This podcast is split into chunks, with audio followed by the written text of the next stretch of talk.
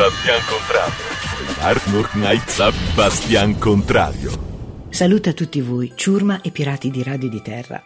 Salto a bordo con improbabile agilità, ma con voglia di condividere con voi una delle molteplici sfaccettature che riguardano i figli in quest'epoca, così insana e devastatrice per tutto ciò che riguarda la percezione di stabilità e continuità. Per chi non mi conosce ancora, sono Ellie The Worst e sto conducendo per voi il mio bastian contrario a bordo di Radio Pirata, la radio nella radio e potete trovarmi se ne avete voglia anche sulla pagina Facebook Bastian Contrario, il podcast e altre storie di Ellie the Worst. Comunque, oggi dove vi porterò con il mio bordeggio? Da dove partiremo, ma soprattutto dove approderemo tra racconti, riflessioni e considerazioni. Salite a bordo, aprite il cuore e lasciate alla deriva i pregiudizi. Sebbene sia evidente che da un lato, nel tempo attuale, si reclamino come mai in precedenza attenzioni sempre più mirate alla cura dei bambini e del loro benessere sia fisico che psicoemotivo e si sviluppino servizi e competenze più svariate a riguardo, cercando di riempire i vuoti lasciati nella loro formazione, proprio come fa l'acqua quando trova dei pertugi per conche da colmare, dall'altro viene da osservare una volta in più un passato certamente più grossolano, passatemi il termine, nella cura dei bambini, ma certamente più solido. Abbiamo tutti memoria, se non diretta almeno letteraria o per sentito dire o per narrazione cinematografica, di quelle piccole orde di bambini, curati negli aspetti sostanziali della sopravvivenza e cresciuti grazie alle cure collettive di persone di ogni età, dai fratellini e cuginetti più grandi a zie conviventi in casa, nonni e nonne e in proporzioni diverse, tutti gli adulti di una certa comunità. Poche linee guida, tante ginocchia sbucciate e marachelle, ma identità chiare sulle presenze che accompagnavano le singole vite, ciascuna fino all'estinzione naturale del proprio ruolo, come ad esempio la maestra, una univoca, fino alla fine di quel certo percorso scolastico, o della propria mortale esistenza, e sulle regole base e condivise, anche se forse mal sopportate. Ruoli e riferimenti erano chiari, compiti e doveri erano chiari, aspettative e obiettivi erano chiari.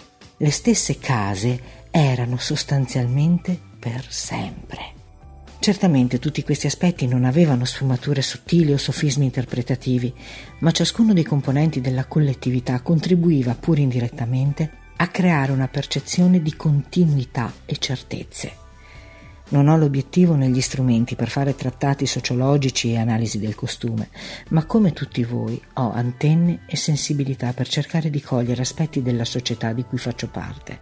Una società che, come tutti ormai siamo costretti a osservare, non dà la benché minima garanzia di continuità. Non ci sono governi duraturi, non ci sono opportunità lavorative indeterminate se non nella forma del contratto, che ovviamente decade se decade l'azienda. Non esistono o quasi artigiani che si rafforzino e crescano espandendo e consolidando la propria attività. Non ci sono attività di famiglia da tramandare di generazione in generazione e le stesse case, un tempo vero simbolo di stabilità costruttiva e temporale, non sono più per sempre né tantomeno lo sono le auto. Meno ancora delle auto e delle case, spesso durano gli impegni matrimoniali, un tempo garanzia di durata delle gioie, più spesso delle fatiche e delle amarezze. Il famoso per sempre deve essere letto fino a quando dura, se dura. Bene, Eccomi pronta per entrare davvero nel cuore dell'argomento di oggi. Durante le separazioni è innegabile e terribilmente amaro da mandar giù che, come già detto e sottolineato in qualche altra puntata, non siamo ancora pronti, sensibili e maturi come cultura per affrontare questo tipo di lutto e viverlo in modo decoroso e civile, con una serie di comportamenti stigmatizzati e socialmente condivisi e condivisibili.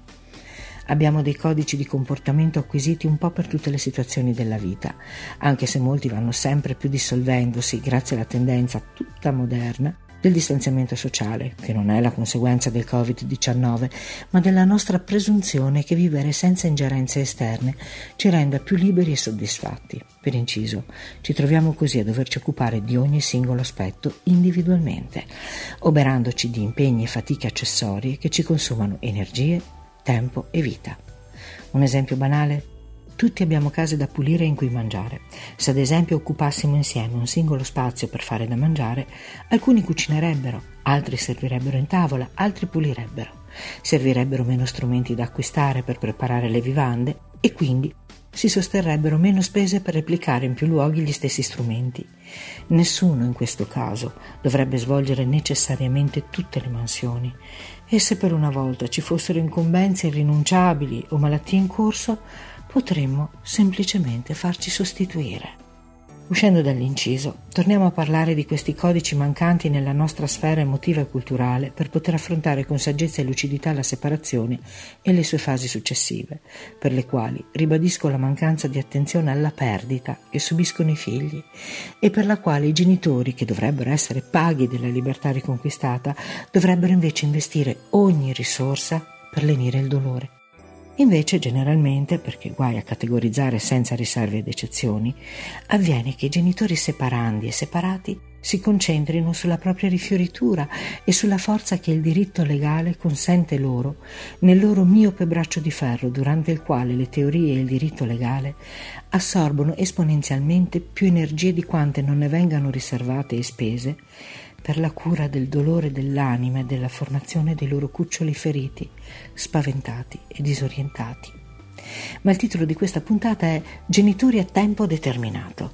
Quelli nominati fino ad ora sono quelli che, bravi o meno, presenti o meno, per sangue e per diritto, saranno per sempre nel bene e nel male genitori, malgrado le separazioni e i divorzi. Quali sono dunque i genitori a tempo determinato? Devo fare un distinguo prima di procedere. Succede praticamente sempre, o quasi, che le persone separate ambiscano a creare nuove relazioni con nuovi partner. Ritengo più che normale questo bisogno e più che lecito soddisfarlo. Ma se la scelta di fare coppia di due persone che affrontano insieme la vita, piena di speranze, di progetti e che decidono di avere figli, può comunque rivelarsi insostenibile, mano a mano che la vita passa dal piano ideale a quello concreto e può rivelare un'incapacità di sostenere i ruoli e le responsabilità irrinunciabili che avanzano, fino a incorrere nella rottura del legame, a mio avviso il partner successivo, che si innesta sui resti di una famiglia spezzata, dovrebbe avere uno sguardo ancora più attento e lungimirante su se stesso e sulle proprie capacità di relazionarsi con realtà così impegnative. Quello che sto cercando di mettere in evidenza non è lo spostamento di responsabilità da una figura all'altra, ma due responsabilità diverse. Torno a dire, una coppia che si separa genera dolore e destabilizzazione nei propri figli. Questa responsabilità accompagnerà i genitori, volenti o nolenti, fino alla fine dei loro giorni, sperando che nel frattempo trovino risorse per prendersi cura in modo costruttivo e adeguato dei propri figli, malgrado la loro distanza. E questa è una cosa. Se è assolutamente vero e imprescindibile che il primo dovere e responsabilità nei confronti dei figli rimane quello dei propri genitori, anche nella prospettiva di incontrare nuovi partner e con i quali costruire nuovi e costruttivi futuri, è anche vero che questi sconosciuti nuovi compagni di vita non possono sentirsi coinvolti alla leggera e senza coscienza e consapevolezza del loro potenziale ruolo. La responsabilità del nuovo partner, almeno a mio avviso, per come percepisco e considero io la cosa, è in un certo senso quasi più incisiva nella vita dei figli di separati o di genitori vedovi. La nuova presenza generalmente viene accolta con riserva o accettazione a seconda di molteplici fattori della relazione dei figli con il genitore coinvolto nella nuova relazione. A volte col tempo, a volte in modo immediato grazie alle proprie caratteristiche di empatia e complicità, la nuova figura può addirittura entrare nel cuore di questi figli come la luce rigenerante di una bacchetta magica la nuova presenza può portare serenità tra le mura domestiche, allegria, condivisione, progettualità, può infondere coraggio e curare ferite profonde, offrendo nuova linfa in queste giovani o giovanissime vite messe già alla prova. Ma il cuore dei ragazzi non è un terreno sul quale giocare le proprie partite amorose. Una volta che si scelga una relazione nella quale ci sono figli già messi a prova dalla vita, è fondamentale chiedersi quale importanza si rivestirà nelle loro vite. È sicuramente devastante il senso di abbandono, di solitudine, di inadeguatezza, di incertezza, di sfiducia che questi ragazzi e ragazzini coltivano in cuor loro, che trovare chi li risollevi anche in parte da tanto peso e restituisca loro l'integrità del sorriso è un vero potente e straordinario nutrimento dell'anima e degli adulti che potranno diventare malgrado il loro pregresso dolore. Ma, ma guai a chi toglierà loro per la seconda volta questo sorriso. Cosa sarà di queste creature se, come può accadere, anche la vostra relazione sentimentale con il genitore del caso dovesse concludersi? Il futuro immaginato, disegnato con i pennelli del fantastico, del sogno, dello sperato, che nel cuore dei ragazzi è già promessa fatta e consolidata, dove andrà a naufragare con il tempo. I risentimenti e i rancori, già terreno condiviso tra i genitori naturali, diverranno scenario anche di questo ulteriore distacco. E se questo accadesse, dopo che avrete condiviso la vostra quotidianità per mesi o forse anni, legati da nessun vincolo legale o favoriti da alcuna elasticità morale dell'ex, avreste ancora la possibilità o la volontà di vedere, incoraggiare, occuparvi di questi ragazzi? Ci sono certamente coppie che si uniscono e crescono con cura, amore e solidità i figli nati nelle precedenti unioni e si avviano con sincero affetto e reale cura verso un futuro che porterà con sé tutto il bene e la crescita e maturità individuale senza mai sgambetti o ripensamenti.